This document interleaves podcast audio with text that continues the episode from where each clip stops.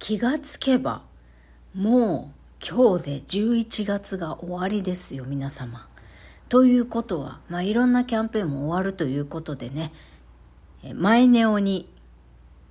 携帯キャリアね、マイネオに切り替えたかった私は、えー、デビットカードが通らないということで、アハモから抜けられないんですけれども、今日もう一回別のカードで、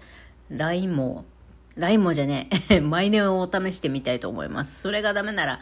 LINE もかなでも LINE もってなんか通話オプションないっぽいですよね。うーん、話し放題がないと困るんだよな私みたいな社会的弱者というのはですね、いろんなところに問い合わせていろいろ助けてもらわないといけないから、話し放題オプションというのは非常に大事なんですよね。どうしようかな。エロ玉ラジオ。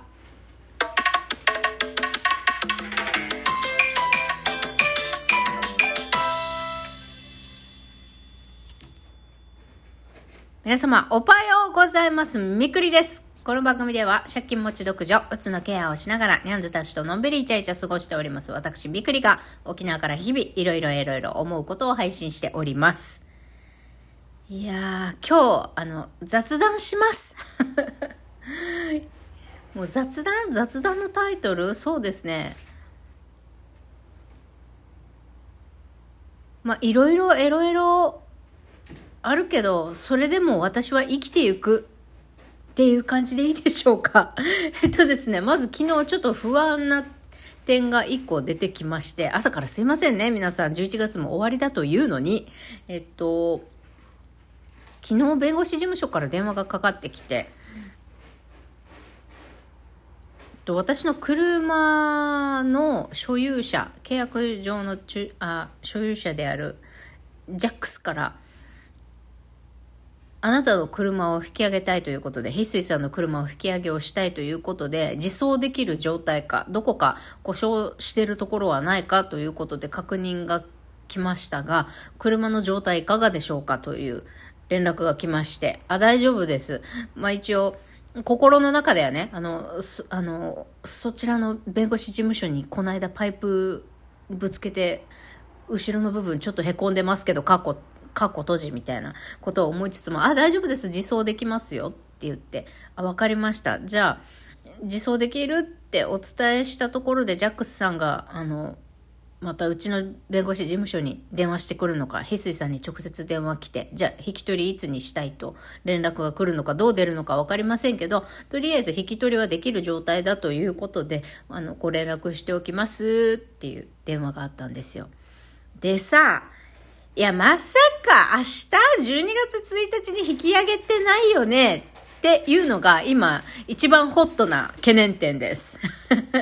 だってさ、12月5日に保護費が入ったら、まず私は、この間アニマルコミュニケーションをやってもらった場所ね、某、あの、某、街に、あの、忘れていった傘を取りに行かないといけないんですよ。往復、うん、そうだね。2時間ちょっとぐらいかけて、2時間、2時間15分ぐらいかけて、往復ね、行って、傘を取りに行かないといけないということと、あと、何だったかな。なんかやらなきゃいけないことがあるんですよ、確か。そうそう。だからどうしても5日に保護費を受け取ったら、ガソリン2000円分ぐらい入れて、どうしても行きたいところがあるんですよ。で、願わくば、アパートの内覧もしたいなと思っていて、5日か6日ぐらいに。そう、だから、1日に引き取りますって言われても、今日とかにね、いきなりジャックスから電話来て、1日に引き取らせてくださいってのも困るんだよ。っていうかさ、もうガス欠しそうなくらいだからさ、まあ、取りに来てもいいけどガス欠しそうだからガソリン持ってきてくださいねって言わなきゃいけない。いやいや、そんなの困るよって、おま、まあ、私がね、販売会社に持っていくにしても、誰かが引き取りに来るにしても、ガソリン入れてる状態だ、じゃないとダメだって言うんだったら、ほんじゃあ今、ね、ガソリン入ってないから5日まで待ってくれとかってね、そういうことを交渉しなきゃいけないなあとかいろいろ頭がよぎっていたんですけど、どうなるんでしょうね。とりあえず、あ、年内で結構早めに車なくなっちゃうかもっていうので、ちょっと不安がよぎりました。はい。ということで、まあ、一発目の不安の吐き出しでした。まあそういうのもありつつ、昨日、一昨日とね、私は保護明けに車や、車やらバイクやら欲しいとか言ってましたけど、ちょろちょろ調べたら、やっぱり IQ はコスパが悪いということでした。普通にね、軽自動車買って、あんなにスペースいらないとは思っていても、普通に軽自動車買った方が、コスパがいいんだそうです。あの、お金持ちの道楽みたいな、あの、車なんだそうです。わかんないけどね。これも、万が一これ持ってる人がいたらごめんなさいだけど。いや、いやでも持ってるあなたはお金持ちってことですかね。はい。そうなんで。まあ多分、保護明けには、うん、でも、そうだな。この裁判費用が入ってくる前に保護が明けたとしたら、どうだろうね。ほこの裁判費用がもらえる直前まで引っ張って生活保護でいようかどうしようか迷っているところですけど、でも、そんなこと言ってる間にね、ちょっと現実問題、あれなんですけど、私、ちょっと思うんですよ。あの、年金と、特に、まあ、精神障害、まあね、まあ、理由はどうあれ、年金生活者の年金と生活保護の金額？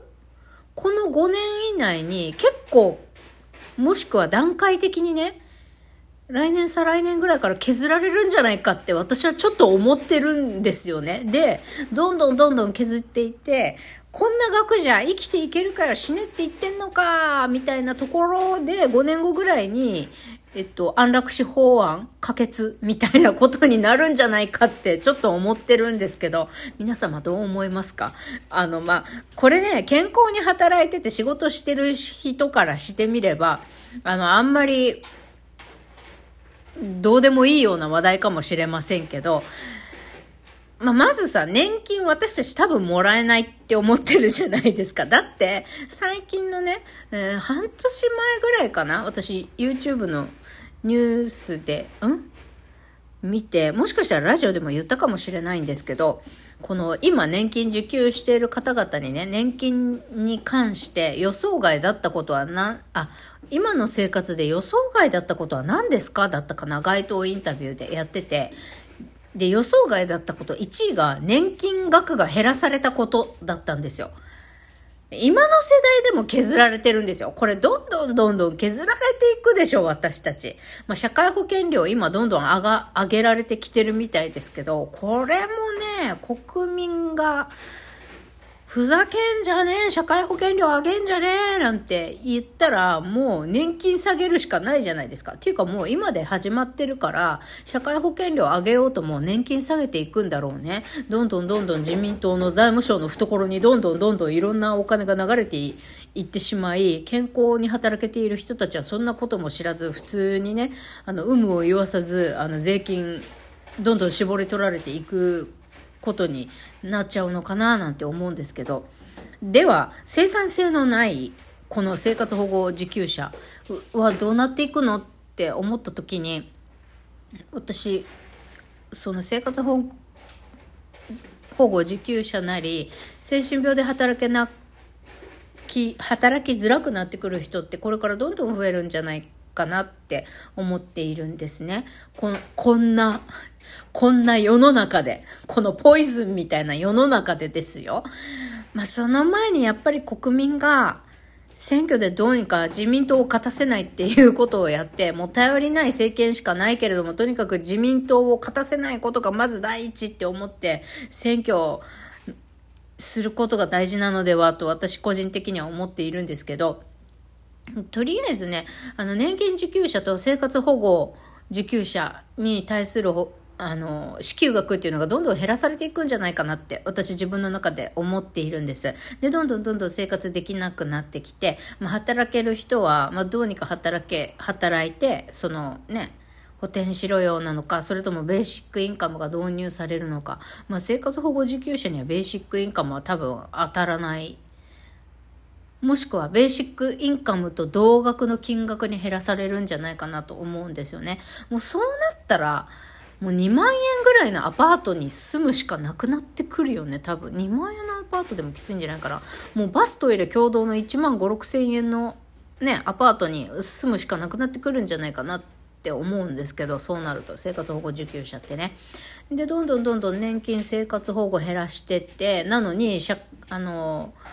社会保険はどんどん上げられていって、で、まあ多分早、早くて5年後ぐらいには安楽死法案可決されて、死にたい人は死んでくださいっていう風になるのではないかと私は読んでおるのですが、もっと長くなるかな、安楽死法案。いや、でもね、いや、でもねっていうか、まあ、今、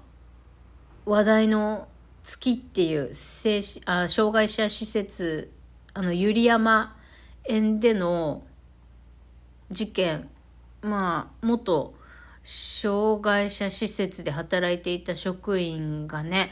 えーと、障害を持っている利用者さんたちを殺害していくっていうとんでもない事件が起こりましたけれどもそれを取り上げた「月」っていう映画が今上映中でまあある一部の地域ではあの、上映してるところないみたいですけれども、まあそういったことも考えるとね、えっ、と、まあ精神でも身体でも、えっ、と、自分一人で自立していける見込みのない人たちをどう、社会保障制度でこのままずっと、えっ、と、生きさせていくのかどうかみたいなこととかも含め、なんか国民をじわじわじわじわ苦しめて国民からも安楽死法案早く可決してくれってなった時ににんまりその時時のね、あの政権を握っているところが、よっしゃーってこのタイミングで国民もね、キャーキャー安楽死させてくれって言ってるし、可決してあげようドーンみたいな感じで合法化しちゃうんじゃないかななんて思ってます。